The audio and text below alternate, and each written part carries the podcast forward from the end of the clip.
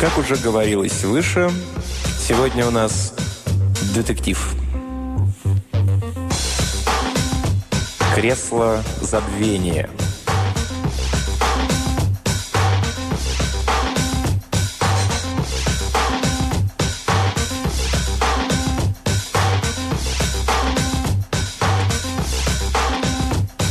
Те двое не знали, что Дженсен стоит за дверью. Приди им хоть на минуту в голову, что там в темноте кто-то подслушивает их, пытаясь не упустить ни единого слова, они немедленно приняли бы эффективные меры, но они ни о чем не подозревали. Дженсен подкрался к двери неслышным шагом, скользя как тень, и лишь легкое дуновение выдыхаемого им воздуха выдавало его присутствие. Вот почему они вели разговор, вернее спор, во весь голос в минуту несогласия, переходя на крик. В глубоком мраке коридора Дженсен прижался ухом к тонкой, не более дюйма толщиной щели, сквозь которую пробивалась полоска света, и хотя он весь обратился вслух, пронзительный взгляд его налитых кровью глаз был устремлен туда, откуда он пришел. В доме царила полнейшая тишина, но он был на чеку. А вдруг, кто знает, в коридоре появится человек, слуга, например, с такой же кошачьей походкой, как у него самого. Нельзя, чтобы его схватили. Ни в коем случае нельзя позволить опять загробастать себя. Этот псих Хаммел убил стражника, когда они бежали, и хотя сам он, Дженсен, не стрелял, все равно его сочтутся участником. Впрочем, это не играло большой роли. Он и так получил вышку за убийство, а казнить человека можно только раз. Но он не вернется в камеру смертников никогда. Котелок у него варит, а парни, у которых варит котелок, на виселицу не попадают. Жестокая холодная решимость светилась в его глазах с угрозой сверливших темноту, в то время как он прислушивался к тому, что происходило в комнате. Сейчас говорил тучный мужчина средних лет. Он пытался что-то втолковать похожему на дистрофика типу с седыми волосами, который никак хотел понять самые простые вещи. Предметом спора была машина. Толстяка звали Бленкинсон. Обращаясь ко второму, он именовал его то Уэйном, то доктором. Машина, которую Дженсен с трудом разглядел сквозь дверную щель, представляла собой странного вида отполированный предмет, слегка напоминающий панель компьютера, увенчанную феном для просушки волос. Она была укреплена на высокой спинке кресла, и толстый кабель, отходивший от него, был включен в электрическую сеть. «Хорошо, Уэйн», – лениво протянул Бленкинсон. «Допустим, я согласен с вашим утверждением, что жизненная сила – это всепроникающая радиация, которую можно направлять и усиливать. Я готов даже принять на веру ваше заявление, что это приспособление способно излучать жизненные лучи с такой же легкостью, с какой кварцевая лампа излучает полезное человеку тепло. Он похлопал себя по огромному животу и затянулся дымом так, что на месте его жирных щек образовались две впадины. «Ну а дальше что?» «Я который раз объясняю вам», – пожаловался Уэйн, «что огромное увеличение духовной энергии способствует высвобождению человеческой души». «Знаю, знаю». Одной затяжкой Бленкинсон сжег полдюйма своей зикары и сбросил пепел на машину. Довольно я наслышался Баффин. Их любят рассказывать мистики, всякие там раджи, хамы, ламмы, сваммы и бог знает кто еще. С одним таким я был даже знаком. Называл себя «Рай с вами Алжар». Утверждал, что может освободить свое астральное тело и взмыть в небо, подобно реактивному самолету. Сквернословил отчаянно. Настоящее имя было Джо О'Хенлон. Бленкинсон осклабился, отчего у него сразу выросло четыре подбородка. Впрочем, полагаю, что с прибором, изобретенным таким великим ученым, как вы, можно выкинуть фокусы похлеще. «Я гарантирую успех!» – воскликнул Уэйн. «Не горячитесь», – посоветовал Бленкинсон. «Я готов принять ваш прибор без всяких испытаний». Он небрежно взмахнул жирной рукой. Огромный бриллиант на среднем пальце брызнул снопом искр, вызвавшим ответный блеск в глазах стоящего за дверью человека. «Я вам верю. Я простой, честный труженик. Я лишь эксплуатирую чужой мозг. Моя компания делает ставку на вашу способность создавать вещи, достойные ее финансовой поддержки. Но вы должны понимать, что могут существовать другие точки зрения на этот вопрос. «Меня немало интересует», — сказал Уэйн. «Мне не раз приходилось иметь дело с вашей фирмой к обоюдной выгоде», – заметил Бленкинсон. «Что касается меня, я готов считать эту штуку очередным детищем вашего таланта. Я принимаю ваше заверение в том, что она способна выполнить обещанное, но я учитываю тот факт, что она мне уже стоила кучу денег, и будет стоить тот факт... Будет стоить еще больше, если я запущу ее в производство. Я задаю себе вопрос, способна ли она принести мне прибыль, хотя бы самую скромную?» Он перевел оценивающий взгляд с Уэйна на прибор и снова на Уэйна. «Да или нет?» «Деньги, деньги, деньги!» – воскликнул Уэйн с гримасой отвращения. Неужели научный прогресс оценивается лишь с точки зрения дохода, который он способен принести? Да! Но моя машина поможет человеку высвободить свою душу, свое «я». Какие необыкновенные возможности откроются перед людьми. А кому нужно освобождать свое «я»? Кто захочет платить за это и сколько? Черт побери, в наши дни, когда всякий дурак может купить билет на самолет, кому понадобится автоматический транспортер душ? Когда мне хочется навестить Мейзи на юге Франции, я отправляюсь туда лично, во плоти и крови. Какой мне смысл посылать туда мое астральное тело? Вряд ли она получит удовольствие, обнимая дух. Вы забываете, что при облучении происходит такой громадный рост жизненной энергии, с горячностью запротестовал Уэйн, что душа человека способна покинуть свою телесную оболочку и переселиться в другое тело по своему выбору, навсегда вытеснив прежнего владельца. Ну, при условии, конечно, что тот не прошел соответствующей обработки, которая придала бы ему равную или даже большую силу. В своде законов, как мне помнится, «Это называется похищением трупов», уточнил Бленкинсон, улыбнувшись одной из своих грязных улыбок. «В свое время вы изобрели несколько превосходных вещиц, мой милый, но на этот раз вы явно перемудрили. Мне не получить и двух с половиной процентов за механического похитителя трупов, так что лично меня эта штука не интересует». «У вас какой-то иррациональный подход к делу», – запротестовал Уэйн. «Я ведь имею в виду лишь легальный обмен телами». «Легальный?» Развеселившийся Бленкинсон чуть не подавился сигарным дымом. Чьи это тела могут подлежать легальной конфискации и ради чьей выгоды? Он ткнул жирным пальцем в грудь Уэйна. «Кто будет платить за переселение и кто будет получать эти деньги? Причем тут буду я?» Глядя на него с нескрываемым презрением, Уэйн сдержанно пояснил. «В прошлый четверг умер Коллистер. Это был крупнейший в мире специалист по раковым заболеваниям. В тот же день был казнен Бет Мелани, преступник. Мозг Коллистера оставался активным до конца, в то время как тело было изношено долгими годами служения человечеству. Душа Мелани представляла собой неизлечимо извращенное, антисоциальное «я», заключенное в грубое, но сильное и здоровое тело. «Понимаю», — согласился Бленкинсон. Он протянул руку за своей шляпой. «Будь ваша воля, вы бы засунули Коллистера в картас Мелани». Не стану обсуждать научную сторону этого эксперимента, так как верю, что вам бы он удался. Но я неплохо разбираюсь в законах. Моя жизнь протекала не в лаборатории, в окружении приборов и машин, а в нашем грешном и жестоком мире. Примите совет жалкого реалиста. Вам не найти такого закона, который дал бы вам право на подобные фокусы, даже если бы вы агитировали за их гуманность до самого страшного суда. Но пора вам и повзрослеть, наконец, нетерпеливо перебил его Бленкинсон. Вашим идеализмом вам место развить только в детской. Я не могу выпустить на рынок воздушный замок. Мне не дадут за него и стоимости пачки сигарет. Пухлая рука потянулась к ручке двери, и человек, стоящий по ту сторону ее, отпрянул в темноту. Советую вам лучше поломать голову над вашим стереоскопическим телевизором. На нем можно крупно заработать. Публика хочет этого. А кто мы такие, чтобы отказывать массе в ее желаниях? Что касается вашей бредовой машины, то если вы предложите мне еще что-нибудь в этом роде, я просто умру со смеху. И смеясь, он вышел из комнаты и умер.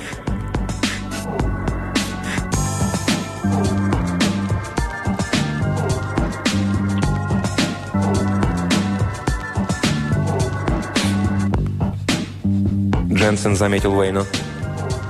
«Селенок у тебя кот наплакал, но сразу видно, ты старик башковитый, котелок у тебя варит». Он внимательно оглядел ученого и увидел, что утомленные глаза старика светились внутренним огнем и одержимостью. «Этот седовласый фраер крепкий орешек», — решил Дженсен. «В нем чувствуется душевная твердость, которую нельзя не уважать. Старик поймет, конечно, что сопротивление бессмысленно. Он не сделает попытки применить силу. Но он будет думать, думать, думать. Нужно быть начеку, а то еще доброго тебя могут и перехитрить.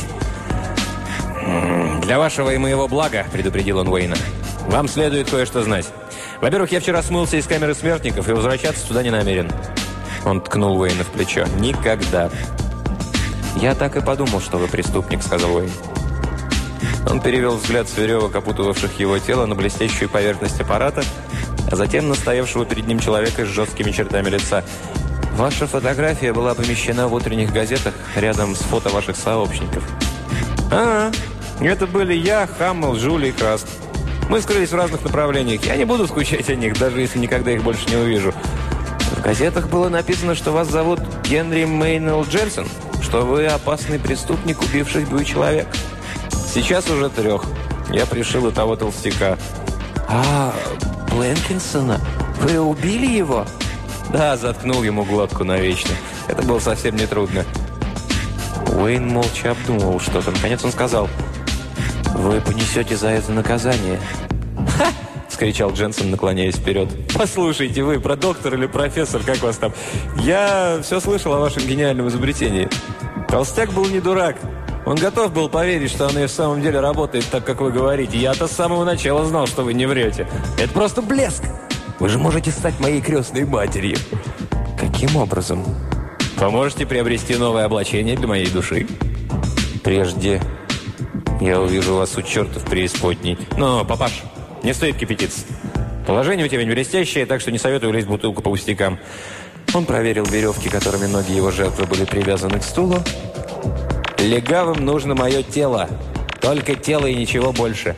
Им хотелось бы увидеть, как оно будет болтаться на перекладине. Ну что ж, они его получат. Лицо, отпечатки пальцев и прочие предметы. Вы единственный человек на свете, у которого хватит мозгов осчастливить всех. Дать им то, о чем они мечтают, и помочь мне заполучить то, в чем нуждаюсь я. Мне ведь ничего не нужно, кроме приличного, не сильно поношенного тела, к которому полиция не проявляет никакого интереса. Как приятно делать людей счастливыми. «Оставайтесь в том теле, которое при вас», — сказал Уэйн. «Я старый, не боюсь умереть. Можете добавить еще одно преступление к тому грузу, который лежит на вашей совести, если только оно у вас осталось. Но вы все равно ничего не добьетесь». «Послушай, папаша», — процедил Джонсон. Глаза у него стали ледяными. «Можешь упрямиться сколько душе угодно, меня этим не разжалобишь». В те времена, когда я был идиотом и верил в честный труд, я закончил курсы электриков. Если я рано или поздно не разберусь в твоей машине, тогда меня действительно стоит повесить вы этим хотите сказать? А то, что я украду какого-нибудь ребенка у любящих родителей, попробую на нем. Сработает прибор? Отлично. Нет, ну что ж, Мало ли подопытных кроликов играет в песочек по дворам. Мне могут понадобиться двое, трое, десять ребятишек, но рано или поздно я добьюсь своего. Так что выбирай, твоя жизнь или их. Вы не посмеете экспериментировать на детях? Не посмею. Папаша, милый, я все посмею. Мне ведь терять нечего. Они не смогут повесить меня 10 раз, как им, наверное, хотелось бы. Им не удастся сделать этого ни разу. Уж об этом не позабочусь я. Да и в бегах прожить всю жизнь я не собираюсь. У меня найдется занятие поинтереснее, чем прятаться от легавых. Можешь мне поверить. Я на все пойду, чтобы избавиться от шпиков раз и навсегда.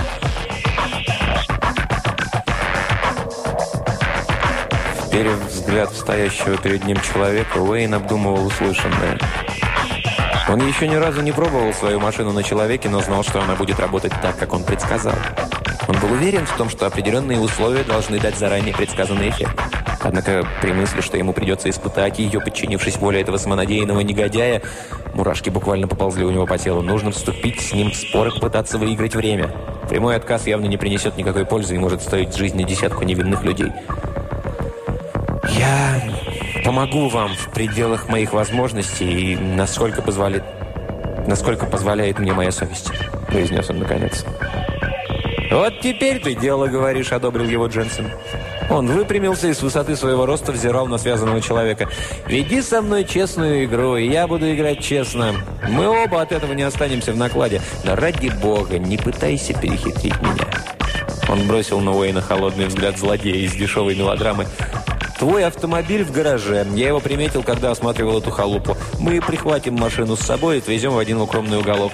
Когда она сделает свое дело, я стану не тем, кем был раньше. Я разобью ее, а тебя отпущу». Так как его слушатель не промолвил ни слова, Дженсен продолжал. «Мне необходим костюм приличнее. Эту хламиду я прихватил на какой-то ферме». Он мерзко хихикнул. «На чего это я беспокоюсь? Я ведь получу не только каркас, но и то, что его прикрывает». Уэйн по-прежнему не издал ни звука. Сидя на стуле со связанными и прикрученными к коленям кистями рук и спутанными веревкой ногами, он неотступно наблюдал за Дженсеном. Седые волосы старика серебрились в холодном свете ламп. Между тем Дженсен приблизился к креслу, на спинке которого был укреплен сверкавший полировкой аппарат. «Напоминает мне кресло, на которое сажают смертников. Янки называют это креслом забвения. Смешно, правда?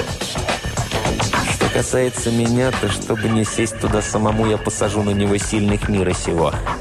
Эта шутка показалась ему столь остроумной, что он со смаком повторил ее еще и еще. Затем повернулся к Уэйну. Где ты хранишь свои записи?» «В верхнем ящике». Уэйн кивком головы указал на высокое стальное бюро.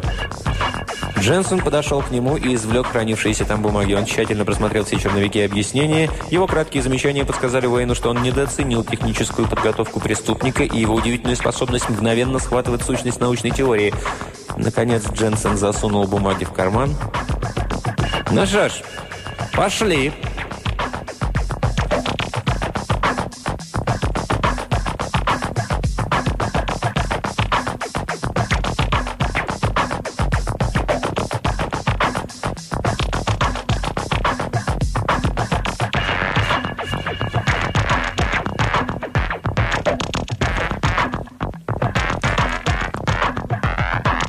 Укромный уголок оказался внушительным размером строением, прочно сложенным, но пришедшим в упадок за долгие годы полнейшего запустения. Оно очень выгодно располагалось на перекрестке двух дорог в самом центре когда-то густонаселенного местечка, в котором сейчас почти никто не жил. Люди торопливо проходили мимо мрачного, похожего на мавзолей здания, не удостоив его даже взглядом, и лишь иногда после захода солнца запоздалый путник стучался в дверь. Домоправительницей в этом запустелом особняке была неряшливая женщина с огромной грудью и смышленными глазами хрюшки, которую обучили правилам арифметики. Уэйн припомнил, когда они два дня назад впервые появились здесь, женщина ничуть не удивилась и с угрюмой покорностью выполняла распоряжение Дженсона. По-видимому, укромное местечко было хорошо известно рыцарям удачи, у которых пользовалось особой популярностью за то, что было совершенно неизвестно полиции. Хрюшка умела держать язык за зубами, она неплохо зарабатывала, хотя и не любила своей профессии и боялась связанного с ней риска. Стоя в тени у открытого окна с записями Уэйна в руках и внимательно наблюдая за дорогой, Дженсен объявил «Каждый я усек, в чем тут дело. Я не должен вступать в контакт с другими особями, то есть с животными и прочими тварями. Да какой дурак захочет стать животным? Он еще раз пробежал записи глазами, затем снова перевел взгляд на дорогу. Что-то там его заинтересовало. «Если я хочу совершить обмен», — продолжал он, — «я не должен мешкать, так как энергия начнет рассеиваться сразу же, как только я покину тело». «Да», — вынужден был подтвердить Уэйн. Значит, я не могу перепрыгивать из одного каркаса в другой. Для этого нужно каждый раз перезаряжаться заново. Ну что ж, не будем торопиться и подберем модель по вкусу. Уж если выбирать, то высший сорт, не брать же первое попавшееся тело. Прошу вас, Дженсен, подумайте хорошенько. Это опасная игра. Не лучше ли отказаться от нее, пока не поздно? Да заткнись ты, ради бога. Я не откажусь от нее хотя бы только потому, что не собираюсь отказываться от самого себя. Им понадобилось мое тело, милости просим. Берите, раз уж оно мне самому больше ни к чему. Дженсен снова обратился к запискам. Стало быть, от меня требуется одно – сосредоточить всю силу моего взгляда на том красавце, которому посчастливится меня приютить. Как только я вылезаю из своего каркаса, я прыгаю в новый, а его владельца выставляю вон. Вдруг его поразила какая-то мысль, и он повернулся к Уэйну. А почему бы ему не воспользоваться моим каркасом? Невозможно. Переселиться можно только в живое тело. Мертвое для этой цели не годится. Уэйн не стал объяснять, почему это так, а Дженсен не проявил интереса. Внимание преступника сосредоточилось на одном из участков дороги. Приставив бинокль к глазам, он внимательно изучал какую-то точку вдали, Поза его выдавала едва сдерживаемое возбуждение. Вдруг он выронил бинокль и бросился к стулу, на котором за несколько минут до этого они укрепили проектор Уэйна. «Это та самая будка, которая мне нужна!» Он откинулся в кресле, обнажив в ухмылке все свои зубы. «Включай ток, и чтобы меня без фокусов!» С трудом подавляя отвращение, Уэйн вставил вилку в розетку и повернул выключатель. Выбора у него не было. Дженсен будет оставаться в полном сознании и сохранить способность действия до того момента, когда его душа покинет тело, после чего сделать что-то будет слишком поздно. Ничего другого не оставалось, как подчиниться обстоятельствам и молить судьбу, чтобы аппарат не сработал. Побледнев, с робкой надеждой на неудачу, он следил за поведением своего проектора – Никаких видимых лучей, никакого излучения, которое свидетельствовало бы, что аппарат находится в действии. Лишь стрелки индикатора упорно ползли вверх. Уэйн знал, что огромная жизненная сила вливается сейчас в напряженное тело зверя, развалившегося в кресле. Дженсен сидел неподвижно, уставясь на что-то за окном. Взгляд его приобрел почти гипнотическую силу. Пальцы рук конвульсивно задвигались. Внезапно лицо его застыло, словно маска. В глазах погас свет, руки бессильно свесились. Уэйн мрачно разглядывал бездыханное тело. В душе его надежда боролась со страхом. Он не мог поверить в то, что произошло. Какой-то человек свернул на дорожку, ведущую к дому, поднялся по ступенькам и заколотил в дверь. Хрюшка, прошаркав по коридору, открыла входную дверь и бросила враждебное «Что надо?». Послышался гул голосов, затем шаги, кто-то приближался к комнате. Уэйн, трясущейся рукой, провел по пушистым белым волосам. Его отчаянная мольба не была услышана, аппарат сработал. Он выключил его и повернулся к незнакомцу. Это был человек несколькими годами моложе Дженсона. Шире его в плечах, с упрямым подбородком, с быстрыми и легкими движениями. На нем был хорошего покроя костюм, широкополая шляпа и ботинки, сшитые на заказ и случавшие матовый блеск. Он выглядел человеком, достигшим цели, благодушным, но умеющим постоять за себя в случае нужды. «Как я вам нравлюсь, папаша?» – сказал незнакомец. Он встал в позу и начал медленно поворачиваться вокруг себя, подобно манекенщице, демонстрирующей вечерний туалет. «Вы... вы... Дженсен?» «Точно! Это я! Дженсен! Вернее, сэр Генри!»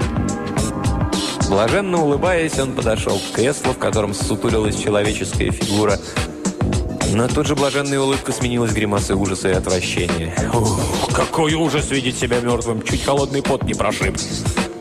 Вам уже никогда не удастся вернуть себе прежний облик. Не имею ни малейшего желания. Когда посмотришь на себя со стороны, понимаешь, чего тебе не хватает. Тут явно требовались кое-какие изменения. Вот я изменился. Нравится? «Как прошло переселение?» – спросил Уэйн, с трудом выдавливая из себя слова. Хуже не придумаешь. Все равно, что заниматься чем-то, что никому, даже мне не по плечу. Я как бы рос, становился все больше и больше, сильнее сильнее. Вдруг что-то лязгнуло, и я ощутился в его теле, по-настоящему внутри него. Я почувствовал, что стою на его ногах, смотрю его глазами, слышу его ушами и пытаюсь захватить его мозг. Он дрался как одержимый, но в конце концов я его выставил. Собственный рассказ как бы отрезвил Дженсона, его даже передернуло. Он вылетел из своего каркаса с жутким воплем, орал, как мартовский кот. Вы убили человечью душу. И рано или поздно вы ответите за это, пусть это даже будет суд Всевышнего. Он посмотрел на Щеголя, который, как нетрудно было в это поверить, оставался Дженсоном. И я разделяю вашу вину. Я ваш сообщник. Не морочьте мне голову своими проповедями, я уже давно вырос. Меня тошнило от них еще тогда, когда я ходил в коротких штанишках. Он с опаской покосился на тело, которым владел так недавно. Вы уверены, что я никогда в него не вернусь? Конечно. А номер твоего трупа живить нельзя. Смена оболочки возможна лишь тогда, когда вы вселяетесь в тело, еще не покинутые своим прежним владельцем. Похоже на подмену водителя в автомобиле, который мчится с большой скоростью. Затея опасная, но выполнимая при условии, что руль всегда находится в чьих-то руках. Либо один, либо другой. Паузы быть не должно. Да, так оно и было. Он шатался, как пьяный, пока его не выставил окончательно. Автомобиль немного заносило то вправо, то влево, а? Вдруг он о чем-то задумался. А сам-то он куда девался? Не вы один. Весь мир хотел бы знать, куда. Ответ на этот вопрос раскрыл бы загадку жизни. Ну ладно, я думаю, одному человеку не под силу знать все на свете, даже такому ученому, как вы. Дженсен вытащил из заднего кармана брюк плоские золотые часы и с удовольствием поглядел на них. «Ценная вещица! Не меньше, чем в полсотни обошлись, наверное. И бумажник у него, э, у меня, солидный, полным-полно башли. Ловко я все обтяпал, правда?» Уэйн промолчал. «А теперь за дело», — спохватился Дженсон. «Тело свое я припрячу так, чтобы оно само попалось на глаза легавым. Кто-то звону будет, обрадуется. Нашли убийцу толстяка. И подумать только, начну новую жизнь с того, что окажу услугу полиции». Его внимание переключилось на Уэйна. «Игрушка останется у меня, записи тоже. Вас я выпущу, как только доберусь туда, куда я собираюсь добраться». «Вы намерены освободить меня?» А почему бы нет? Я ведь исправился, стал совсем другим человеком, не так ли? Можете болтать, сколько влезет. Кто вам поверит? Он удовлетворенно хохотнул. Впрочем, даже если и поверят, то что из того? Что они смогут со мной сделать? Можете подробно описать меня, сфотографировать, передать им отпечатки моих пальцев. Им все равно меня не взять. Они не будут знать, кем я стану завтра или через неделю. Но вы ведь обещали уничтожить проектор. Кто я? Кто я, по-твоему? Зарезать курицу, несущую золотые яйца? Поищи другого дурака. Застегнув пиджак, он в раскачку прошелся по комнате, стараясь не смотреть на обмякшее тело в кресле. Я ведь сейчас могу идти, куда мне вздумается. Делать, что захочется. Пусть соберут хоть всех свидетелей на свете. Мне наплевать. Кто меня может опознать? Да, пока эти легаши раскачаются, я буду уже другой. Он весело хлопнул себя поляшком, как если бы в голову ему пришла блестящая идея. «Черт возьми, да я мог бы занять место шефа полиции, руководить погоней за самим собой. Стоит мне захотеть, я стану королем Сиама или президентом Соединенных Штатов». Уэйн буквально похолодел от ужаса, когда осознал, сколько правды таилось в этих хвастливых заявлениях. Перед ним была сила, сила, перед которой оставались беспомощными закон и порядок. Это он, Уэйн, выпустил ее на свободу, на радость ликования всему преступному миру. Ну, конечно, Дженсен будет хранить свой секрет про себя, ревниво оберегая его от других нарушителей закона. Но он сам представлял собой угрозу, как индивид. Вернее, один из бесконечной вереницы неуловимых индивидов. Десять часов спустя мысль эта по-прежнему не оставляла Уэйна. Он стоял на травянистой обочине давно неезженной дороги, следя за тем, как исчезает вдали щеглеватая самоуверенная фигура преступника, мчавшегося навстречу абсолютной, ничем не стесненной свободе. Дженсен мог легко прикончить его, это нисколько бы не обременило его совести, но по каким-то неизвестным Уэйну причинам он этого не сделал. Может, негодяй испытывал злорадное удовольствие при мысли, что власти будут предупреждены о возникновении проблем, разрешить которую не в силах. А может, он боялся каких-то случайных неисправностей в проекторе и оставил его автору жизни, чтобы тот смог исправить возможные поломки. Машина умчалась, подняв облако пыли. Уэйн следил за ней, пока она не скрылась из виду. В ушах его назойливо звучали слова «Да я мог бы занять место шефа полиции!» Сутулясь, он зашагал к ближайшей деревне. «Он может занять чье угодно место», — бормотал Уэйн. «Чье угодно». Он повторял эти слова до тех пор, пока ему самому они не надоели. Тогда он слегка изменил их и пробормотал «Какое захочет!». Он уставился на небо, на далекую линию горизонта. Он не замечал ни того, ни другого, ибо весь был захвачен новой идеей. «Какое захочет! Господи, это же мысль! Какое захочет!»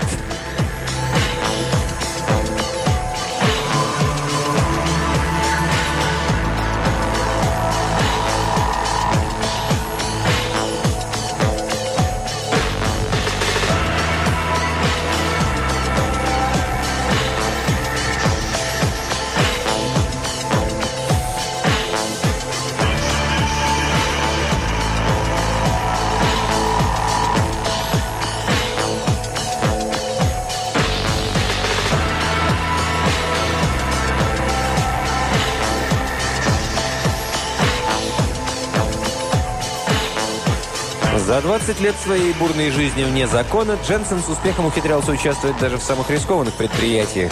Единственный промах, который он допустил, было второе убийство, чуть не стоившее ему жизни.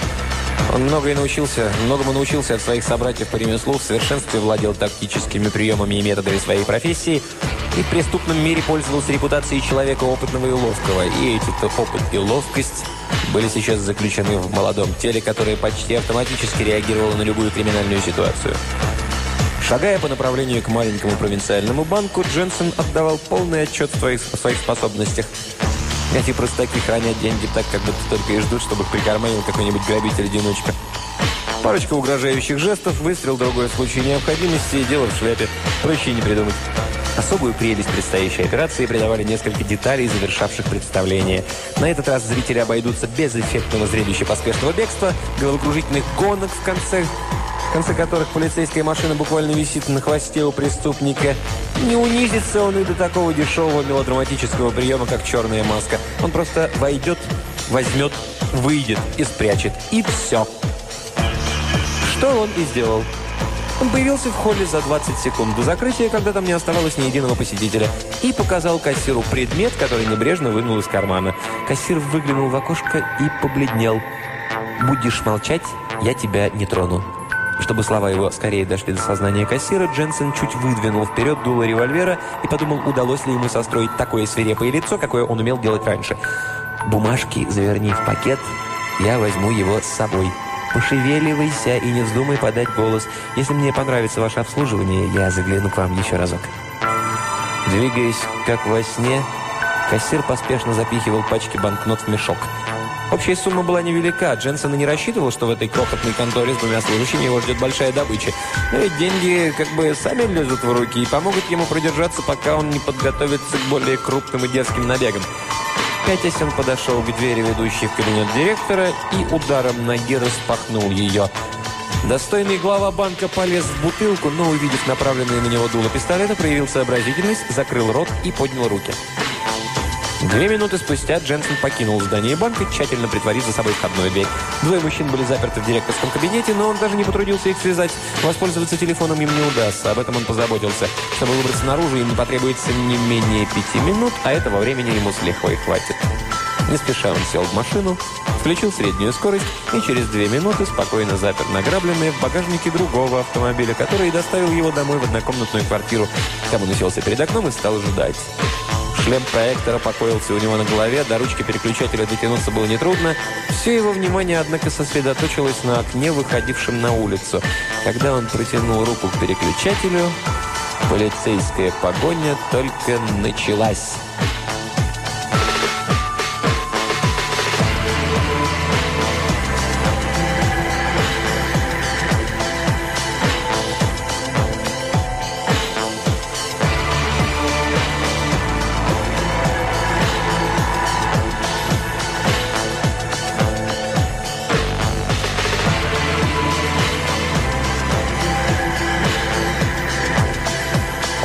Тщательно спрятал проектор. В конце концов, это было важнее всего. Драгоценный прибор требовал особого ухода, его нужно было сохранить, чего бы это ни стоило. Он не мог потерять его, лишиться возможности им пользоваться ни за что, ни за какие деньги. Если бы ему когда-нибудь пришлось выбирать между аппаратом и добычей, он, не раздумывая, послал бы добычу к черту.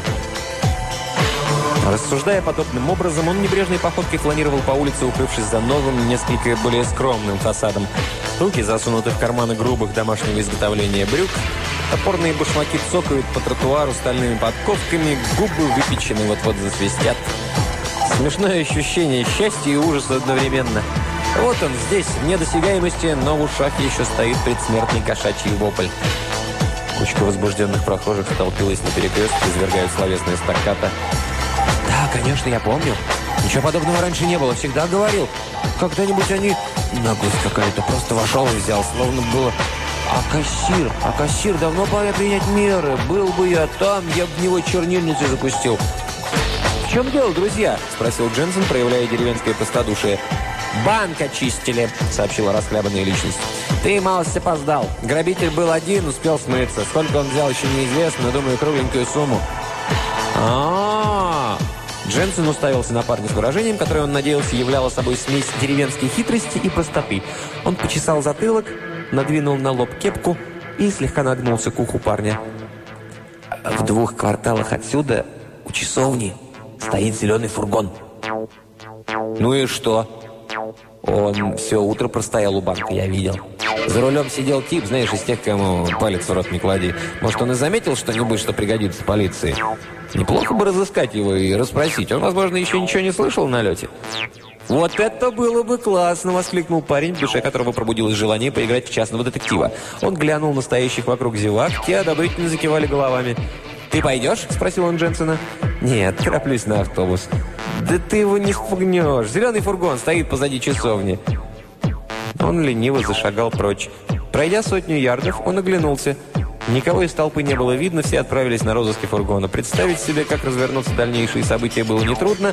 Они найдут фургон и сообщат об этом полицейским. Те наведут справки, узнают адрес его хозяйки и спросят у нее, где ее постоялец.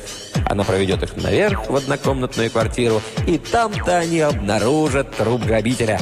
Директор банка и кассир без труда опознают его, Полиция обыщет квартиру, перевернет вверх дом весь дом, вытрясет душу из хозяйки, но деньги все равно не найдет. Ухмыляясь, он вернулся к второму автомобилю и сел за руль. На заднем сиденье машины уютно уместился тщательно запакованный проектор. Никому в голову не придет связать ограбление с этой машиной, так что ему не о чем беспокоиться. Да, это было идеальное ограбление. Загадка, не поддающаяся расшифровке. И ничто не помешает ему повторить его снова и снова и снова. Закон и порядок могут гоняться за ним до скончания века. Им все равно не найти разгадки. Досадно только, что он не знает, в чьем каркасе он очутился на этот раз. Ведь какова бы ни была его новая телесная оболочка, он по-прежнему оставался Дженсоном, с его Дженсона сознанием и с его памятью. Изгнанная личность оставляла новому владельцу его мозг, но не его содержание. Память, по-видимому, являлась не материальной записью на сером веществе, а своеобразной духовной производной. Ученым этот факт показался бы весьма интересным. Он проверил содержимое своих карманов в поисках каких-либо бумаг, позволивших бы ему определить, кем он стал на этот раз. Впрочем, он знал, что так или иначе раздобудет сведения о себе и не позже, чем заведет мотор, чтобы отправиться с места новой охоты. «Эй, Сэм, где ты раздобыл этот лимузин?» Голос, прозвучавший совсем рядом, заставил его вздрогнуть и поднять голову. Из окна соседнего дома на него взирала флегматичная лошадиная физиономия. Челюсти ее владельца ритмично двигались, пережевывая жевательную резинку.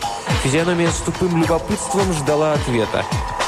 Итак, он был Сэм, имя рек. Мысль Дженсона работала стремительно. Если он отзовется, он непременно рано или поздно запутается. Отрицать все. Вот самый безопасный выход из положения. Его новое лицо не отличалось подвижностью, но Дженсен сделал все возможное, чтобы растянуть его в приличествующей случаю гримасе, прежде чем повернуться анфас в сторону своего собеседника. «Лимузин мой, да я не Сэм». «Что?» Лошадиная челюсть отвалилась, обнажив розовые десны. «Ты не Сэм?» «Именно это я и хотел сказать. Ты ошибся, приятель. Я был бы рад познакомиться с этим Сэмом.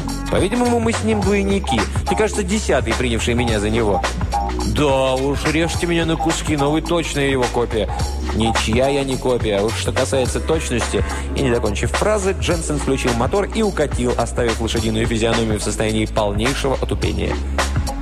В этой игре с телами, с телами была одна неприятная сторона. Ты мог нарваться на популярную личность, а это всегда чревато неприятностями. В дальнейшем следует выбирать свои жертвы с такой же осторожностью, как и поле своей деятельности, решил Дженсен. Чужаки. Вот кто ему нужен. Люди, появившиеся в этих местах недавно. Никому неизвестные приезжие, иностранцы. Треть ему следует быть более осмотрительным.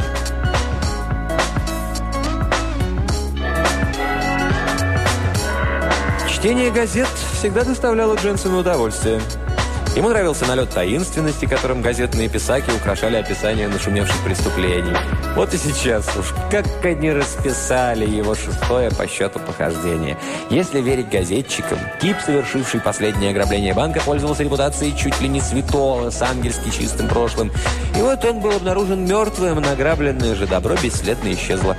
Оставалось загадкой, как человек с безупречной репутацией решился на такое дерзкое преступление, почему он оказался мертвым и куда девалась его добыча. «Ха!» — хмыкнул Дженсен, пробегая глазами печатные столбцы.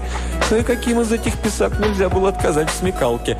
Автор одной заметки, скрывшейся за инициалами АКД, связал такие-то преступления с предыдущим. Он сопоставил некоторые общие черты. Ограбление банка с применением одной и той же техники, грабитель лицо безупречного поведения, которое вскоре оказывается мертвым, а Похищенные суммы при этом бесследно исчезают.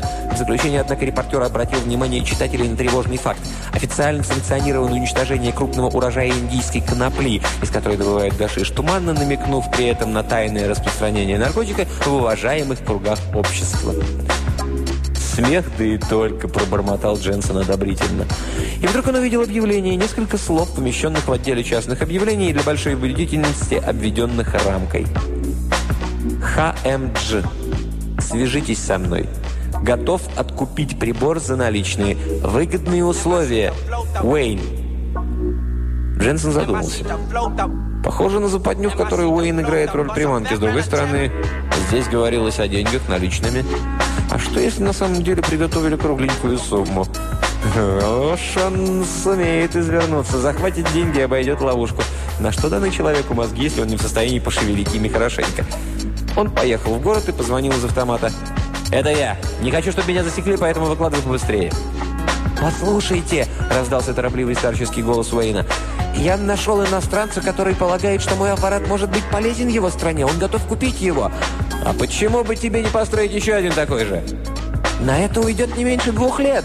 А он не даст денег, пока не увидит машину. Времени на размышления у меня немного. Дженсен, мой клиент молод и чрезвычайно богат. Я подумаю, буркнул Дженсен и повесил трубку, не дав Уэйну закончить фразу.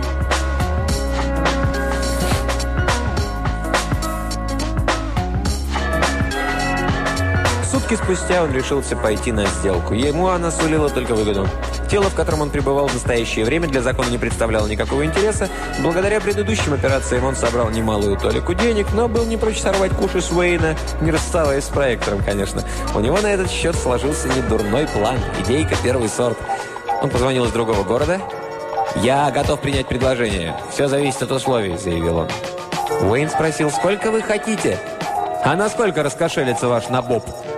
«Не знаю. Он готов заплатить круглую сумму, но не пойдет на вымогательство. Если вы согласны продать прибор, назовите цифру. С чего-то ведь придется начинать». Уверенность Уэйна в высокой покупательной способности иностранца подогрела любопытство Дженсона. «А что он за тип, хотел бы я знать?» Хотя Уэйн и пытался казаться спокойным, в его голосе послышались нотки возбуждения. «Он из Европы. Ему около 30, и он очень-очень-очень богат. Он обручен с самой красивой девушкой сезона, которая, насколько мне известно, сама далеко не нищая. Вы, вы понимаете, что на этой стадии переговоров я не смогу открыть вам его имя, но смею заверить, что у него больше денег, чем у кого-либо из тех, с кем приходилось иметь дело прежде. «Хорошо, я сам с ним переговорю». «Но и никаких фокусов», – предупредил он жестко. «Я вешаю трубку». Мы и так слишком долго разговаривали, я позвоню тебе еще раз. Позаботься о встрече и передай ему, что цифра будет умопомрачительной.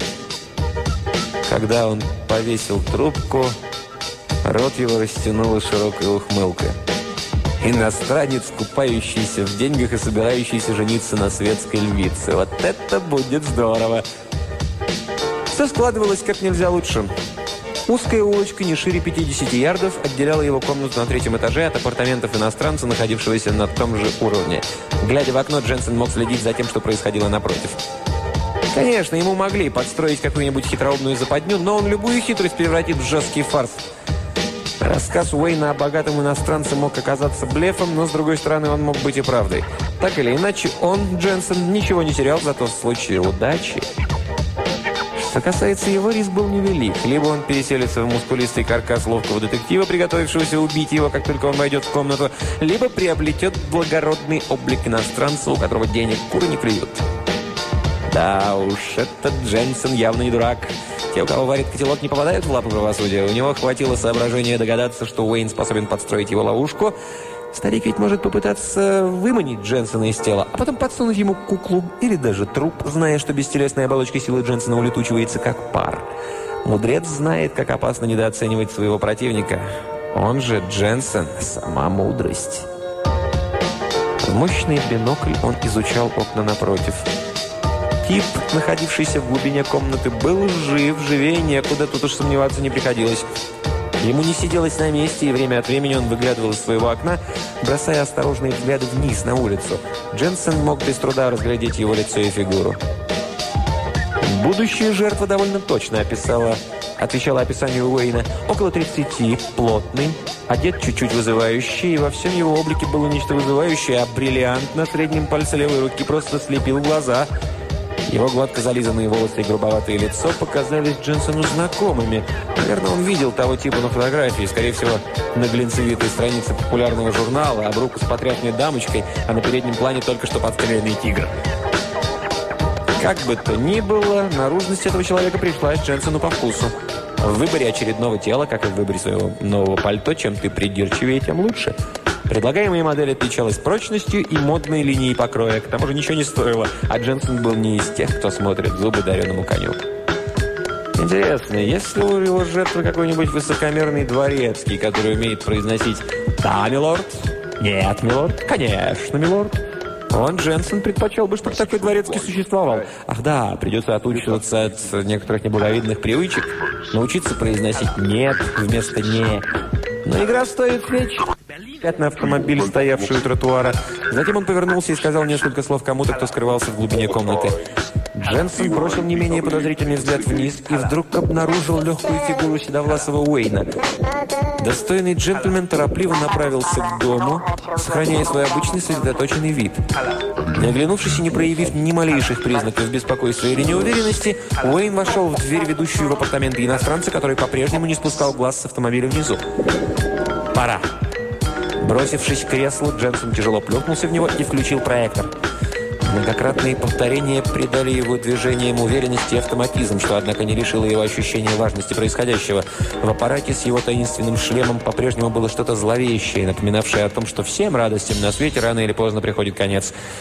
Живительная сила начала вливаться в преступника. Он пожирал глазами человека, находившегося за окном противоположной комнаты. Дженсону удалось внести несколько усовершенствований в детище Уэйна. Садясь в кресло, он слегка откидывался назад, так, чтобы покинутое им тело, проникнув, надавило на кнопку и выключило проектор. Отлично придумано, вполне в стиле Дженсона. Он очень гордился собой. 30 секунд, и он был свободен. И мгновенно очутился на другой стороне улицы, в другой комнате, в другом теле. Чудовищная трансформация свершилась с обычной стремительностью – Ощущение небывалого триумфа, сознание сокрушительности своей силы пронизало его «я», когда оно вступило в смертельную схватку с душой противника, упорно цеплявшегося за свою телесную оболочку. Жертва оказалась крепким орешком. Она сопротивлялась с такой яростью, злобой и беспощадностью, как ни одна другая душа, с которой Дженсону приходилось иметь дело. Чтобы сохранить свой каркас при себе, этот красавчик сражался с жестокостью и упорством доисторических ящеров – на протяжении почти целой минуты сопротивляющееся тело пьяно вихлялось из стороны в сторону, дергалось и даже раз упало на пол, извиваясь в конвульсиях и как бы пытаясь изрыгнуть что-то, затем поднялось и в изнеможении опустилось на стул. Физические силы почти оставили Дженсона, хотя душевная мощь его оставалась неизменной. Он понимал, что без помощи проектора ему бы ни за что не удалось сломить тигриную волю противника. Но вот он снова вышел победителем из схватки и снова услышал шипение, с которым гасла искра жизни, обращаясь в ничто. Капли пота выступили у него на лбу. Он прислонился к спинке стула. Из горла его вырвались какие-то странные, похожие на всхлипывание звуки. Ноги казались ватными. Это было тяжелое, мучительное сражение. Он его выиграл, Айда Дженсен. Когда дверь в комнату отворилась и на пороге появился Уэйн, его встретила широкая ухмылка Дженсона. «Жаль, жаль», — невозмутимо произнес Уэйн. «С чего это вы разжалобились?» «Вы оставили свой револьвер в комнате напротив». «О каком это револьвере вы говорите?» «О том, который принадлежал Дженсону». Значит, вы догадались. Дженсен уселся на кончике стола. Он был счастлив. Он чувствовал себя прекрасно. В отличной форме. Вот как это называется. Полон энергии и уверенности в себе. У вас, конечно, котелок варит, ничего не скажешь. Вы многое могли предвидеть. Но вот всех возможностей своей машины даже вы учесть не смогли. И вы поверили, что я продам ее, а? Он загоготал и мгновение озадаченно прислушивался к хриплым вульгарным звукам своего нового голоса. Но тут же рассмеялся снова. Дурак бы я был, если бы добровольно отдал вам привычку, э, отвычку к дверям бессмертия. Стоя в дверном проеме, Уэйн сказал. Да, да, бессмертие. Нет такой суммы, за которую бы его можно было купить. Он провел рукой по своим редеющим волосам. Мой прибор великолепен. У меня нет причин его стыдиться. Единственный недостаток этого прибора в том, что он опередил свое время. Человечество еще не готово к тому, чтобы принять его. Усталые глаза ученого встретились с наглым взглядом Джинсона. Я решил его уничтожить. «Черта с два ты это сделаешь!» Дженсен повелительно взмахнул рукой. «Да не торчи ты тут, как кукла! Входи! Я сгораю от нетерпения узнать, какая же я теперь важная шишка!» «Ах, да, конечно!» – мягко согласился Уэйн. Он вошел в комнату. Четыре высоких широкоплечих спортивных вида человека последовали за ним. Вы очень важная шишка. И вас зовут Энрико Рапалли. В мозгу Дженсона вспыхнул дьявольский фотомонтаж. Кровавая галерея жертв неслыханных по жестокости преступлений. Большинство из них были совершены в то время, когда он, Дженсон, находился в тюрьме, и ему только раз привелось увидеть лицо короля гангстеров. Ничего удивительного, что это лицо показалось ему знакомым. И совсем уже неудивительно, что душа этого человека с таким звериным упорством сражалась за свое тело. «Я отправился в полицию и все рассказал», — продолжал Уэйн. Выяснилось, что они засекли Рапалли и готовились его схватить. Им понравился мой план, они согласились повременить с арестом убийцы, использовав его в качестве приманки. В течение долгих десяти дней мое объявление появлялось во всех газетах, пока вы на него не клюнули. Я назначил вам свидание в логове Рапалли. Мы устроили так, что квартира напротив оказалась свободной. Как только вы сняли ее и перенесли сюда проектор, я понял, что на этот раз вам не уйти. Он снова откинул волосы со лба. У него было очень усталое лицо. А теперь я уничтожу свой прибор. «Пошли, Рапалли!» – резко бросил один из пришедших с военным мужчин. Он положил свою огромную лапу на плечо Дженсона – «Я не Рапалли!» – завизжал Дженсен. «Я? А кто же ты тогда?» Кривая усмешка как бы приклеилась к губам вошедшего. «У тебя лицо Рапалли, его тело, отпечатки его пальцев, а ведь закону ничего больше не требуется!» «Будьте вы прокляты!» – завопил Дженсен, когда наручники защелкнулись на его запястье. В бешенстве с налитыми кровью глазами он следил за направившимся к двери Уэйном. С губ его слетала грубая брань. Уэйн обернулся, посмотрел на него с чисто академическим интересом и промолвил мягко. Пропали. Мне вас искренне жаль. Без сомнения, вы получите то, что заслужили. Это очень печально, конечно, если считать, что смерть – полнейшее уничтожение. Он сделал небольшую паузу, затем продолжал. Но если это не так, если вашей душе предстоит встретиться с теми, кто ее давно поджидает, мне страшно подумать, что с вами будет.